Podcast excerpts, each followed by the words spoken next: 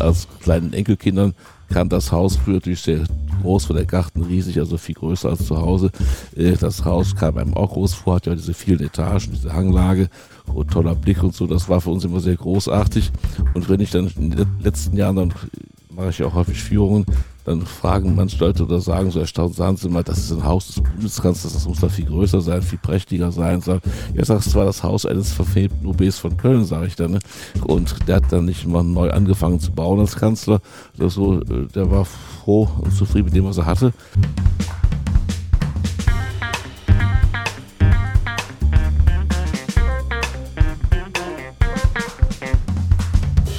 Das ist Folge 40 von Erststimme. Herzlich willkommen. In dieser neuen ersten Folge in diesem Jahr macht dieser Podcast eine kleine Reise. An den Ort, wo Konrad Adenauer bis zu seinem Tod am 19. April 1967 gelebt hat. Seine sieben Töchter und Söhne verschenken das Haus im gleichen Jahr an die Bundesrepublik. Unter der Bedingung, dass dort eine Stiftung entsteht, die an das Wirken Adenauers erinnert. Mein Kollege Jan Reckweg geht in dieser Folge der Frage nach, was die Stiftung Bundeskanzler Adenauer Haus heute leistet und spricht dazu unter anderem mit dem Enkel des früheren Bundeskanzlers, Konrad Adenauer. Moin und herzlich willkommen zu einer neuen Ausgabe von Erststimme. Ich heiße Jan Reckweg und bin freier Journalist im Ruhrgebiet. In dieser Folge wird es ein wenig historisch, denn am 5. Januar hätte Konrad Adenauer seinen 146. Geburtstag gefeiert. Deshalb bin ich diesmal auch nach Röndorf gefahren und befinde mich gerade im Ausstellungshaus unterhalb des Adenauer Hauses, quasi direkt neben dem Sitz der Stiftung Bundeskanzler Adenauer Haus. Sie ist kurze Zeit später nach dem Tod Adenauers im Jahr 1967 gegründet worden bzw. ermöglicht worden. Meine Gäste sind diesmal Claudia Weibel. Sie ist Museumspädagogin und auch für die Öffentlichkeitsarbeit der Stiftung zuständig. Hinzu kommt Christian Matthias Dolf. Er arbeitet im Archiv der Stiftung und ist Experte, was die Geburtstagsgeschenke Adenauers angeht. Ein herzliches Hallo an Sie beide und super, dass das mit unserem Gespräch klappt. Hallo. Hallo. Ich habe hier allerdings auch noch einen weiteren und ganz besonderen Gast bei mir, Konrad Adenauer, Enkel von Deutschlands ersten Bundeskanzler und Vorstandsmitglied der Stiftung Bundeskanzler Adenauer Haus. Hallo Herr Adenauer, sehr schön, dass Sie auch zu unserem Gespräch hierher gefunden haben. Hallo. Ja, hallo, sehr gerne. Vielen Dank. Herr Adenauer, spielen Sie eigentlich gerne oder ähnlich gerne Boccia wie Ihr Großvater? Das kann man kaum behaupten. Also ich habe es beim Leben ein paar Mal gemacht, auch mit ihm und auch schon mal hier zu Demonstrationszwecken in der Stiftung. Also das ähm, ist ja ein Spiel, was aus Italien importiert wurde, was in Frankreich Boule heißt und das ist ja bei uns nie so populär gewesen. Also wir haben andere Sachen gespielt, aber wir fanden das immer sehr schön, äh, dass der Großvater sich damit beschäftigte und äh, hatten ja auch die Bahn hier oben und die ja wieder schön intakt ist und äh, ist eine schöne Sache, aber es ist natürlich nicht der Leistungssport, äh, den man heute den Menschen abverlangt. Also wo man sich etwas mehr anstrengen muss oder mehr ins Schwitzen gerät. Ne? Sie sind 1945 geboren und lebten selbst hier einige Zeit in Röndorf, ähm, auch in diesem Haus. Was verbinden Sie mit diesem Ort und auch mit Ihrem Großvater? Ja, für mich ist das Haus hier in Röndorf also quasi Heimat, also wo ich als kleines Kind äh, dreieinhalb Jahre gelebt habe. Und es ist mir so in Fleisch und Blut übergegangen. Das heißt also, ich habe mich immer hier sehr zu Hause gefühlt, auch später noch. Und äh, bin natürlich in meinem späteren Leben nach dem Tod des Großvaters sehr viel, noch sehr viel mehr, hunderte Mal oder viel mehr hier gewesen in verschiedensten äh, Funktionen und äh, Feiern und so weiter. Und das ist für mich einfach hier äh, Heimat. Ich kenne sozusagen jeden Winkel da und auch die Dinge, die aufstehen, die Möbel, Teppiche, die Kunstwerke der Wand und habe mich ja auch nachher dann äh, schon als Assistent meines Vaters um die Nachlassabwicklung gekümmert und äh, Stiftungsarbeit und dann nachher selber auch schon über 30 Jahre. Das heißt also, wir sind also Vorgänge hier, die Menschen, die Vorgänge, die Sachen hier äh, alle sehr geläufig. Also ist so ein Heimspiel quasi. Also ich staune hier nicht mehr äh, und das Einzige, was man sagen kann, uns als kleinen Enkelkindern kam das Haus früher durch sehr groß, war der Garten riesig, also viel größer als zu Hause. Äh, das Haus kam einem auch groß vor, hat ja diese vielen Etagen, diese Hanglage, toller Blick und so. Das war für uns immer sehr großartig. Und wenn ich dann in den letzten Jahren, dann mache ich ja auch häufig Führungen, dann fragen manche Leute oder sagen so erstaunt, sagen sie mal, das ist ein Haus des Bundeskanzlers, das muss da viel größer sein, viel prächtiger sein. Sag, ja, sagst zwar das Haus eines verfemten OBs von Köln, sage ich dann. Ne? Und der hat dann nicht mal neu angefangen zu bauen als Kanzler. Oder so, äh, der war froh und zufrieden mit dem, was er hatte. Und er war ja nachher auch alleine im Haus, praktisch mal Einsatzpersönlich noch dabei und, und äh, Personal. Das heißt also für einen äh, alten Mann, äh, äh erst recht dann als Ex-Kanzler, war das auch völlig ausreichend. Ne? Mhm. Wir kommen mal eben auch zum, zum 146. Geburtstag Ihres Großvaters am 5. Januar. Mm, wie sind denn die Geburtstage in der Regel abgehalten worden? Also gab es da irgendwelche besonderen Rituale? Ja, das gab es schon. Also ähm, wir Enkel wurden zum ersten Mal eingeladen zum 75. Das war so am 5. Januar 1951 im Palais Schaumburg auch schon. Gibt es ein sehr schönes Foto, was ich heute vermisse. Da sind meine Schwester Rene und ich äh, feierlich angezogen. Zwischen Heus und meinem Großvater stehen wir da äh, vor einem Maiglöckchen äh, Strauß auf dem Tisch. Sehr nett aufgenommen. Und danach waren wir immer eingeladen und es ging immer so los, dass meistens Glatteis morgens war. Das war typisch für den Tag, Glatteis. Wir hatten, Vater hatte ja einen Chauffeur und äh, nachher waren wir dann mehr Kinder. Dann fuhren wir mit zwei Autos, fuhren mit einem Auto nach Bonn, standen um 6 Uhr auf. Es gab ein Ei zum Frühstück, also als Stärkung auf dem Weg nach Bonn. Äh, und dann, äh, wie gesagt, fuhren wir in ein in, eine Krankenhaus, in ein Krankenhaus in Bonn äh, mit einer Krankenhauskapelle und da war um 8 Uhr Gottesdienst. Und Großer war dann vorne im Chorraum schon an, an einer Einzelbank, wir hinten drin mit den Schwestern. Und dann anschließend gaben die Schwestern ein Frühstück, also, und das war dann unsere äh, zweite Stärkung. Und dann ging es ins Palais Schaumburg, wieder mit dem Auto, es war dann nicht so weit weg äh, von Palais Schaumburg. Und da ging da das so weiter, dass wir dann im ersten Stock, wo er sein Arbeitszimmer hatte, da haben wir uns dann versammelt, also Kinder und Enkelkinder, und dann wurde ihm dort gratuliert. Äh, dann war natürlich sehr viel Presse dabei, sehr viel Jupiterlampen aufgebaut, und äh, dann haben die Enkel eigentlich alle, das war ja dann auch die Forderung, ein Gedicht vorgetragen. Meine Mutter hat das immer vorbereitet für meine Geschwister und äh, ich war ganz früher dran, nachher immer kommen immer die Jüngsten da, ne? Die haben dann äh, das, was die Gedichte hat, vorgetragen und dann auch die Kinder von meinen Onkel und Tanten und dann hatten die alle so kleine Biedermalsträußchen in der Hand, kennen Sie die, ja? Also so, so eine weiße Serviette praktisch, so ein kleines Sträußchen rum. Und das war dann die Enkelkinder und äh, die Kinder standen drumherum und dann äh, kamen anschließend dann so die Belegschaft von, äh, von äh, Palais Schaumburg, also die mit, engsten Mitarbeiterinnen und Mitarbeiter kamen dann und haben auch gratuliert. Und dann ging es äh, nach unten ins Parterre, wo der Kabinettstisch sonst aufgebaut war. Und da äh, gibt es ja das sogenannte Antichambre, das Gegenzimmer, wo dann die Gäste, die dann ankamen, äh, die waren ja alle nach einem gewissen Rhythmus geladen. Es gab also einen vertraulichen Gratulationskurplan, so ein Heftchen, das, wo alles drin stand. Und die kamen an, wurden dann da erstmal in das Vorzimmer gesetzt und dann wurden die über den Flur rübergeholt in das Kabinettszimmer. So. Und dann große stand da in der Mitte, äh, im Kött immer alles, Herren im Kött und die Damen dann auch mit Hut und so. Und dann äh, wurden die nach und nach kamen die alle dann dran. Äh, das war natürlich sehr interessant für uns. Äh, kam aus dem diplomatischen Chor, viele in ihrer Landestracht. Das war natürlich sehr bunt und schön. Dann haben unsere Eltern dann, als wir älter waren, dann auch uns so vermittelt, haben uns dann bekannt gemacht mit Politikern oder mit Diplomaten. Das ist unser Kind hier und dann, der kommt aus Pakistan hier und der kommt aus dem Jemen und so. Und dann haben wir dann so sprechen können. Dann zwischendurch gab es dann Konzerte. Das ging bis Nachmittag rein, manchmal ging es so bis abends 18 Uhr.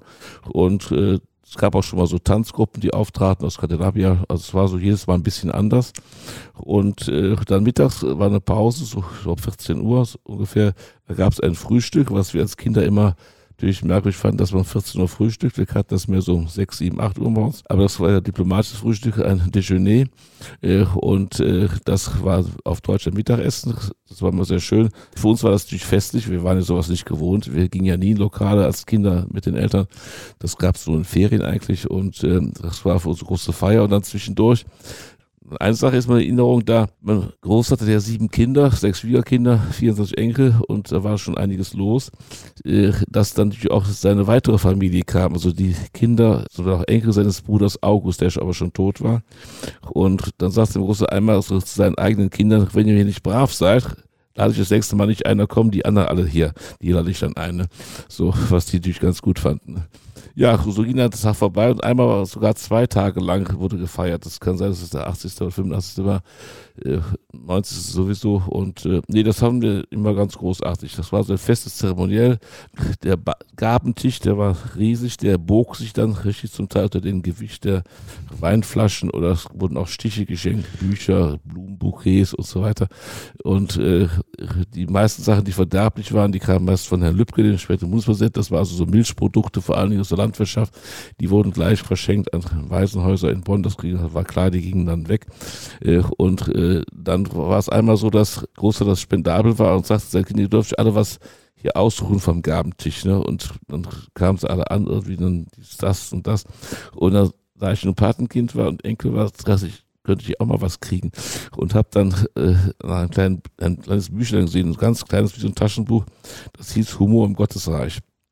Und dachte ich mir, das ist bescheiden genug, das könnte mir ja nur schenken. Und dann hat er ihm das gesagt, ich hätte das gern von dir geschenkt. Und dann sagt er, ja, äh, kannst du bekommen, aber ich muss erst mal selber lesen.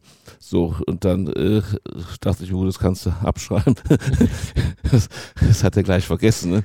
Aber nach ein paar Wochen kam das an, von Sekretärin ein Brief, äh, dein Großer schickt dir hier mit das Bücher, das du gerne haben wolltest und so weiter. Und da war ich dann darüber erstaunt, ne, dass er das also behalten das noch auf dem Schirm hatte dann. Ja, ne? all die vielen anderen Sachen, die er machen musste, also, das Büchlein, das muss der Enkel noch kriegen. Ne? Er hat ab und zu an uns gedacht, ist ja auch mit Briefmarken, die wir ja sammelten also, und auch andere Dinge. Er kriegt ja für die Jugend dann öfters Bücher geschenkt, also von Schriftsteller sagten, ist was für ihre Enkel und so. Das gab er dann weiter. Wir haben jetzt auch heute ein, ein Exponat hier vor uns liegen. Also grundsätzlich ist es so, dass die Stiftung monatlich ein Exponat des Monats äh, vorstellt. Herr Dolf, was, was hat es mit diesem Exponat auf sich? Also Sie haben jetzt hier eine, hier liegt eine Kiste, es sah vorhin, genau. ich hatte es mal geöffnet, gesehen, es sieht aus wie ein Brieföffner oder was kann man, wie kann man es vergleichen? Genau, also ich versuche es jetzt ein bisschen zu beschreiben äh, für die Zuhörer. Ähm, wir haben hier einen 23 cm langen Brieföffner mit einer Jadeklinge. Der Griff ist aus 18-karätigem Gold und äh, in der Mitte des Griffs sieht man die Initialien KA. Äh, die bestehen aus 13 Diamanten und außenrum sind auch nochmal 17 Rubine drapiert. Und äh, wenn man ihn so sieht, dann denkt man eher an ein äh, Geschenk aus dem Fernen Osten oder von, von irgendeinem arabischen Scheich. Tatsächlich ist es aber ein Geschenk vom Bundeskabinett. Äh, 1960 zu Adenauers 84. Geburtstag. Äh, das war traditionell so, dass der Vizekanzler dann die Glückwünsche und das Geschenk des Bundeskabinetts überbracht hat. Und äh, das war zu der Zeit Ludwig Erhard der Wirtschaftsminister, der dann auch in äh, sehr lobenden Worten äh, nochmal Adenauers Arbeit Revue passieren lässt und äh, zu dem Brieföffner sagt, er, also Adenauer, sei der Brillant in der Mitte und sie, die Minister, sind die 17 Rubine außenrum. Herr Arnau, können Sie sich daran noch erinnern, an das Geschenk? Oder? Nein, das kann ich nicht. Ähm, wir waren dann auch nicht immer so aufmerksam dabei.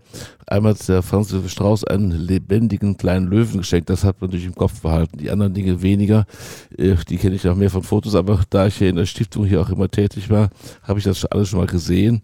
Aber auch nie zugeordnet. Das sah nur die Schatulle. Dachte, es ist etwas Exotisches. Ne? Also vielleicht auch schon leicht kitschig, würde man heute sagen. Ne? Und dachte, dass ich nicht gedacht, dass es vom Kabinett käme und das beim Hamburger Goldspiel. Also soweit haben wir dann nicht geguckt, aber ich bin sehr froh, dass man heute es viel genauer weiß. Kommen wir einmal zur Stiftung selbst, dass das Haus auch hier mit dem riesigen Garten der Öffentlichkeit zugänglich gemacht wurde und die, die Stiftung eingerichtet wurde. Wie ist das damals genau abgelaufen, Frau Weibel? Adenauer ist ja im April 1967 verstorben und die Nachkommen haben dann beschlossen, all das, was wir jetzt heute hier in Röndorf sehen und was für alle zugänglich ist, das Haus, die dort befindlichen Erinnerungsstücke und auch der prachtvolle Garten rundherum der Bundesrepublik Deutschland zu schenken, zu übergeben. Darauf begründete sich dann die Stiftung, die über die Jahre gewachsen ist, die auch ähm, andere Rechtsformen dann angenommen hat und die heute eine überparteiliche Bundesstiftung ist, die allen Interessierten das ähm, Erbe Adenauers zugänglich macht. Also wer immer möchte, kann hierher kommen von Dienstag bis Sonntag und hier das Wohnhaus Konrad Adenauers besuchen und den herrlichen Garten. Wurde das denn auch so explizit von, von Adenauer damals eingefordert, dass das diesen Verlauf nehmen sollte? Das Einzige, was er gesagt hat, das ist auch in Weihnachtsansprachen überliefert, er sagte, er würde sich freuen, wenn also die Familie sich weiter auch nach seinem Tod an der Krippe treffen würde und dann auch Weihnachten gemeinsam feiern würde. Das war der einzige Wunsch in der Hinsicht. An sich hat er vom Tod nie, nie viel gesprochen, auch nicht so viel gehalten. Und ähm, da gab es das nicht. Aber noch im Todesjahr selber war die Frau Poppinger hier, das war Sekretärin gewesen, die nachher auch dann die erste Geschäftsführerin der Stiftung wurde. Die hatte Kontakt mit der Familie Mann, Thomas Mann. Die hatten ein Haus für ihn in Kilchberg in Zürich in der Schweiz. Und äh, der Grolo Mann, der Historikersohn, der kam dann auch hier hin. Und es gab andere Kontakte und sie sprach immer vor den Presidential Libraries in Amerika, also für gibt's ja mehrere. Das ist natürlich ganz großartige Einrichtungen. Die Idee ist dann gereift, äh, dass man doch was einrichten solle hier, auch weil dauernd Anfragen von Besuchern kamen. Nur noch mein Onkel Paul, der Geistliche hier wohnte und für den wäre es da mal hier Haus und Gast zu halten, also viel zu aufwendig gewesen. Das hätte er sich gar nicht leisten können.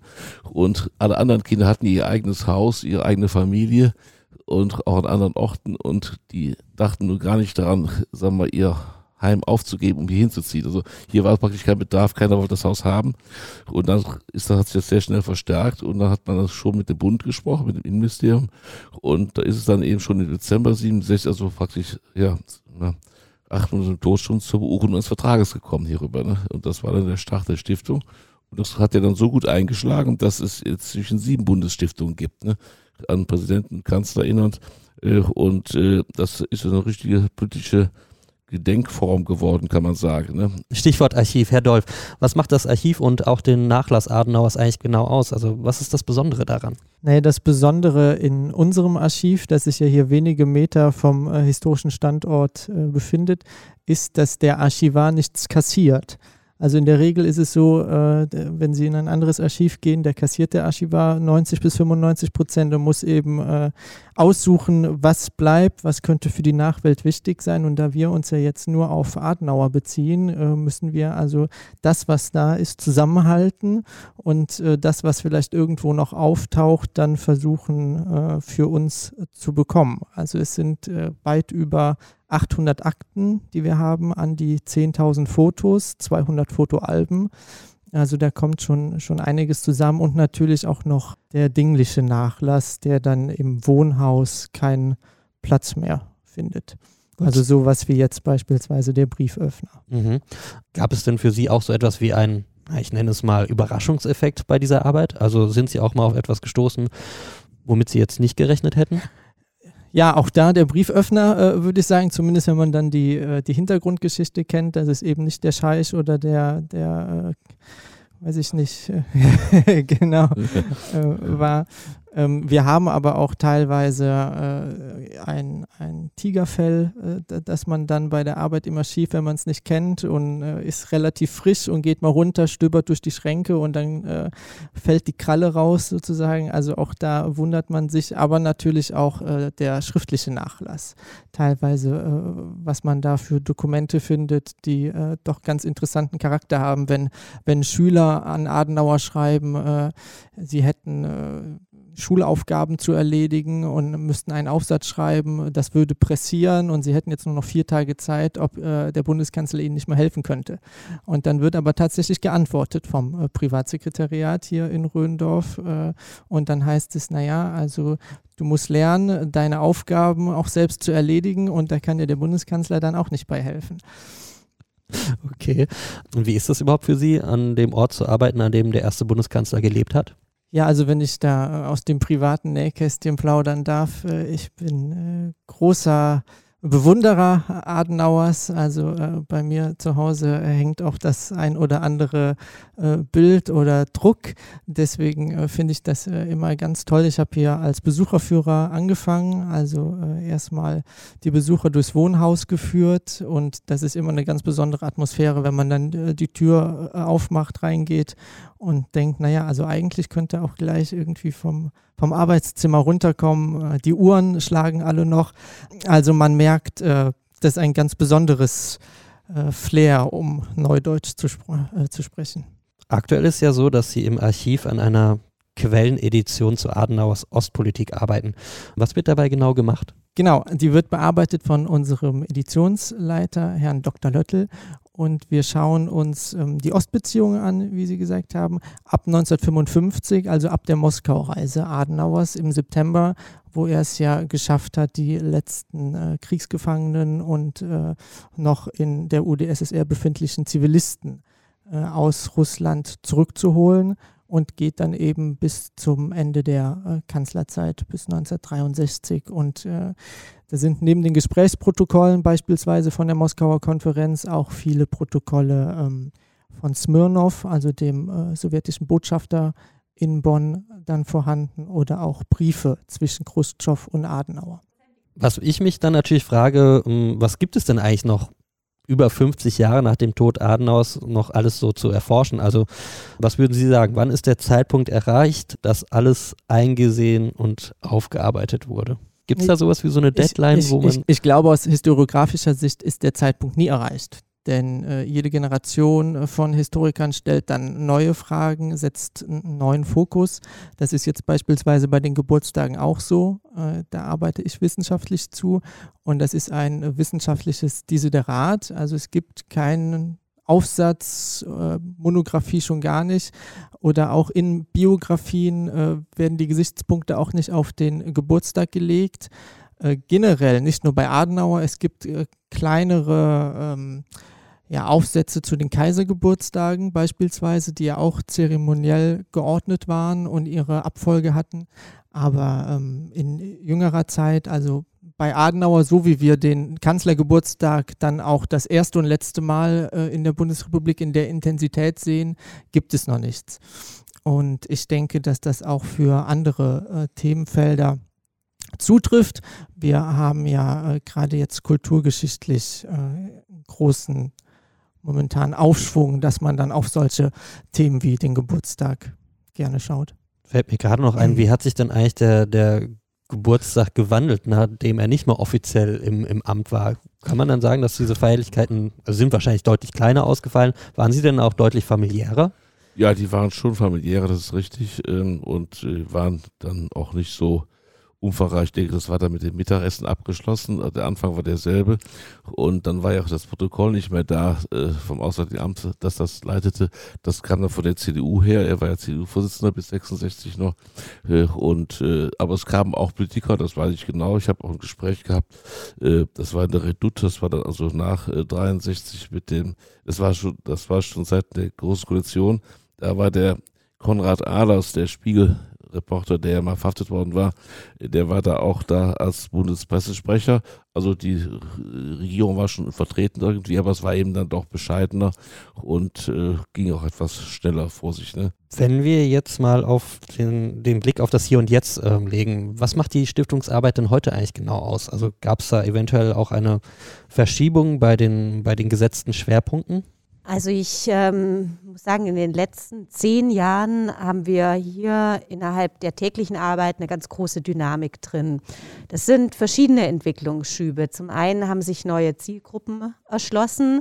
Wir probieren auch laufend neue Formate aus. Ähm, wir sind zum Beispiel bei den Schulklassen jetzt auch in den theaterpädagogischen Bereich gegangen. Also sind da auch ein bisschen im experimentellen und kreativen unterwegs. Es gab einen gewissen Digitalisierungsschub jetzt auch in den letzten zwei Jahren, ähm, sodass wir Gruppen in der ganzen Bundesrepublik oder sogar auch weltweit Führungen durchs Adenauerhaus ermöglichen können. Das ist unheimlich schön und unheimlich inspirierend. Unter anderem machen wir Simultanführungen zusammen mit dem Ben Gurion Desert Home. Also das äh, ist dann immer so ein Spiegelbild zwischen Röndorf und dem Kibbutz, in dem Ben Gurion lebte, ähm, wo man dann abwechselnd die einzelnen Räume zeigt und da dann entsprechend die Leitlinien der Bi äh, Biografie durchführt. Ähm, das ist etwas, was sich gut bewährt hat, also einfach ähm, durch diese Digitalisierung auch ähm, zu öffnen in die Welt hinaus und mehr Menschen, die jetzt nicht die Möglichkeit haben, hierher nach Röndorf zu kommen, zu zeigen, wie Adenauer gelebt hat und was seine Biografie ausmacht.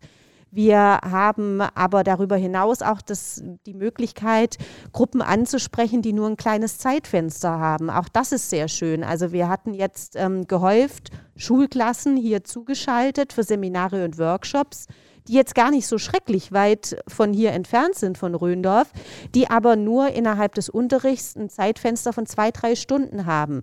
In zwei, drei Stunden kann ich nicht hin und zurück fahren und dann noch einen Workshop machen, aber digital funktioniert das dann.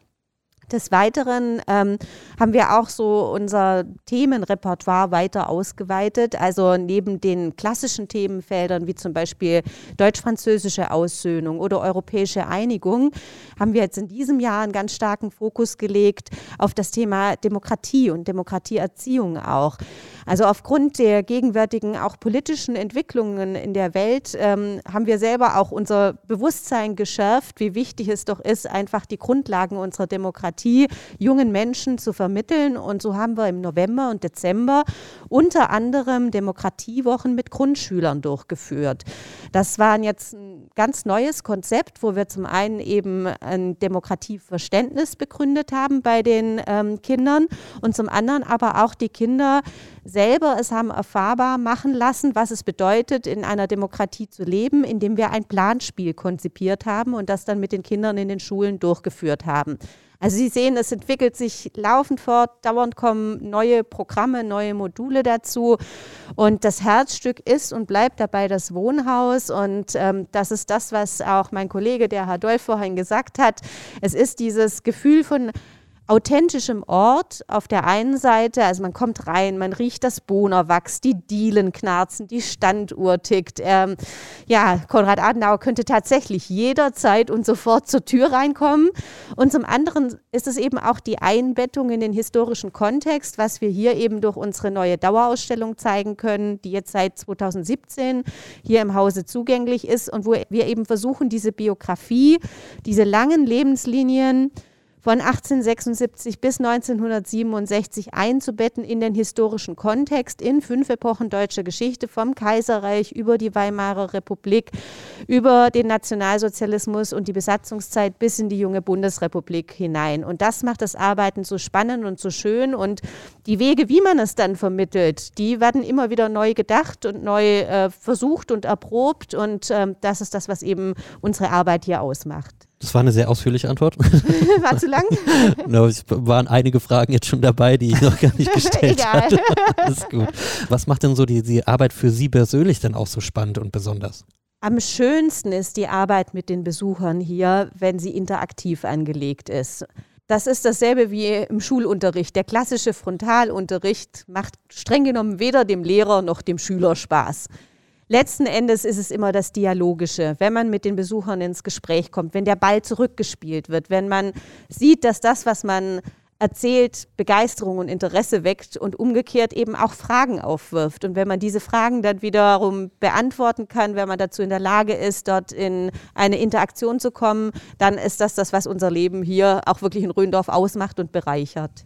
Jetzt ist aber ja auch so, dass Sie eine Bildungspartnerschaft mit dem Apostelgymnasium in Köln haben. Also auf diese Schule ist Konrad Adenauer selbst gegangen, ähm, seine Kinder und Enkel aber auch. Was macht diese Bildungspartnerschaft denn genau aus? Also gehen Sie dann regelmäßig dort an die Schule und berichten über das Verständnis von Demokratie oder wie ist das zu verstehen? Was, was macht das so besonders? Diese Bildungspartnerschaft ist natürlich historisch begründet. Und ähm, gerade wenn diese Achse besteht einer Bildungspartnerschaft, bedeutet das, dass man eben auch ganz besondere Programme zusammen auf die Beine stellt. Dazu gehört zum Beispiel, dass wir für die Schüler auch die Möglichkeit angeboten haben, an dieser Simultanführung mit dem Ben-Gurion-Haus teilzunehmen.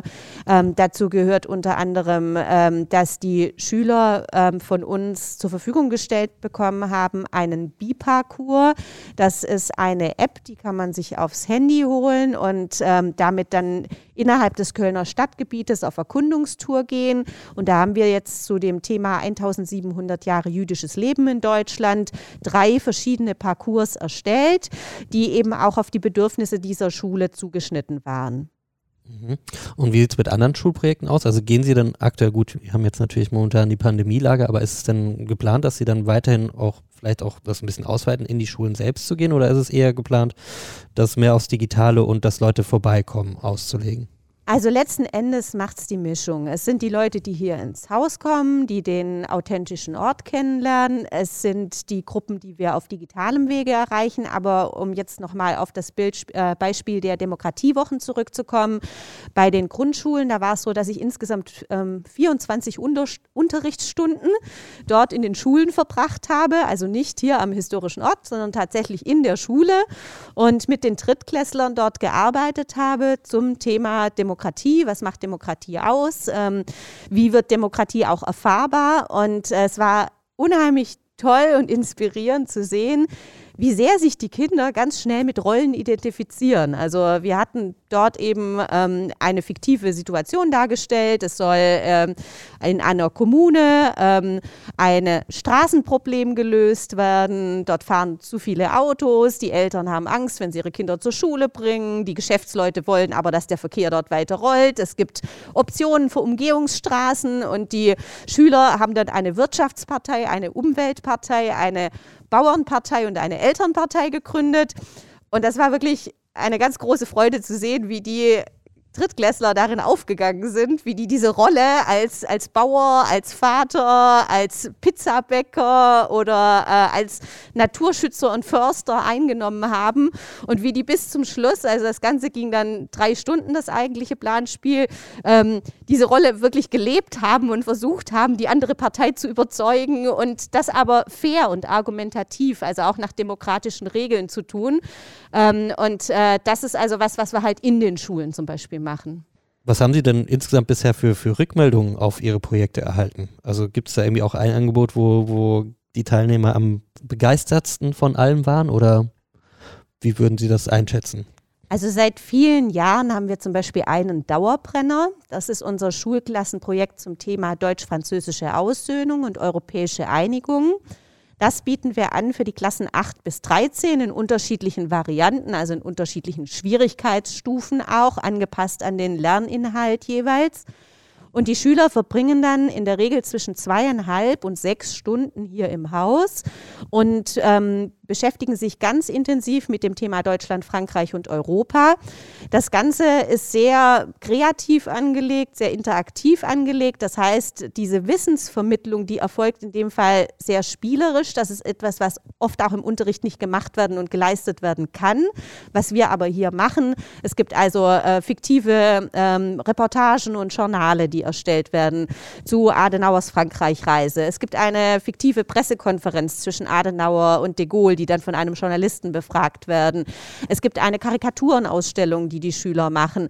Und das ist etwas, was sich wirklich etabliert hat und seit vielen Jahren sehr, sehr gut läuft und äh, wo wir auch eine Bestätigung unserer Arbeit dadurch kriegen, dass es eben Wiederholungstäter gibt. Die kommen jedes Jahr. Also die äh, nutzen dieses Angebot und ähm, kommen immer wieder mit ihren Klassen hierher. Hm, schauen wir mal ein wenig weiter in Richtung Berlin. Dort soll es eine Ausstellung zu Konrad Adenauer geben.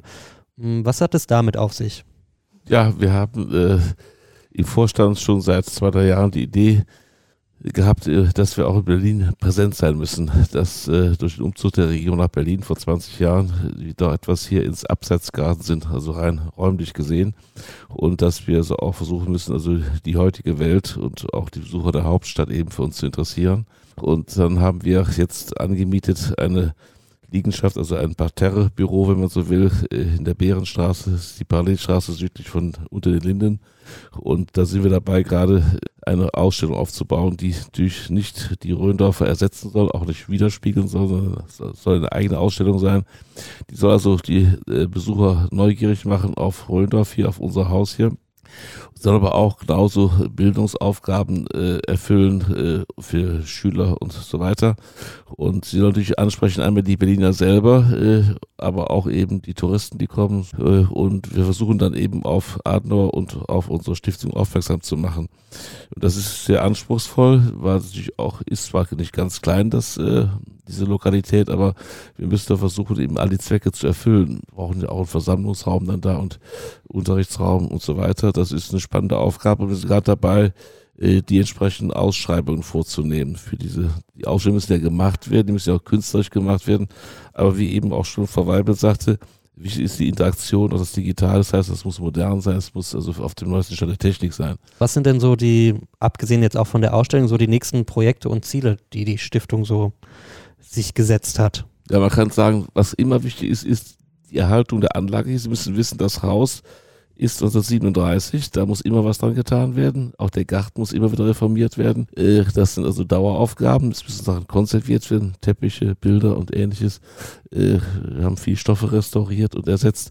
Äh, und ähm, auch wenn die Besucher ja im Hause nicht machen können, was sie wollen und gelenkte Wege gehen müssen, leitet alles auch durch die, die Fühlungnahme mit den Gästen. Das ist klar und das ist eine Aufgabe. Das andere ist eben äh, da haben Sie ja schon nachgefragt, dass wir versuchen, auch die letzten archivalischen also Geheimnisse zu lüften, sage ich mal, dass wir so alles, was wir haben, eben auch irgendwie publizieren auch digitalisieren, ja. Das, die, die Aufgabe ist dann auch absehbar, äh, abgeschlossen und dass wir eben weiter äh, versuchen, auch Tagungen abzuhalten, wie wir das bisher gemacht haben, alle zwei Jahre mindestens eine große Tagung. Und äh, da gibt es immer diese Sache mit den Adenauer und Themen, also Adenauer und die Wirtschaft, Adenauer und Russland, sagen wir. Die Themen sind so ziemlich abgearbeitet, das ist richtig. Aber es gibt immer wieder, wie auch Frau Weber sagte, neue Fragen an die Geschichte. Das heißt also, wer hätte gedacht, dass der Kolonialismus, der bei uns nur 30 Jahre gewährt hat in Deutschland, dass der heute eine Rolle spielt irgendwo. Ne? Immer wieder kommen Fragen auf oder auch die Fragen äh, mit sagen wir, der Durchsetzung der Ministerien nach dem Kriege mit ehemaligen Nazis und sowas, ne? Dinge, die spielen ja mal zehn Jahre keine Rolle, plötzlich sind sie wieder hochgekocht und dann müssen wir ja auch Antworten geben können, da müssen wir suchen können und Belege finden oder Gegenbelege finden und so ist das oft offen, verstehen Sie, ne? Aber ansonsten geht es darum eben, dass wir hier ähm, aktuell bleiben, dass wir also auch immer wieder neue Besucher, also die jetzt sagen wir Kindergartenalter sind, die wollen wir auch später mal hier als Besucher haben. Ne? Das heißt, wir müssen sehen, dass wir immer hier äh, interessant bleiben. Also es gibt noch Zeitzeugen, verstehen Sie, die eben auch noch Dinge weitergeben können, die dann nirgendwo aufgeschrieben sind, die man also dann weitergeben kann. Und das, das sind die Leute am meisten. Also äh, nicht das, was in Geschichtsbüchern steht, also sagen wir, die Lehrmeinungen, interessiert mehr so, wie der Mensch war. Die wollen wissen, wie das Leben war früher und äh, wie der Großvater so menschlich war äh, und die Familie. Und das ist das führt, äh, weckt am meisten Interesse.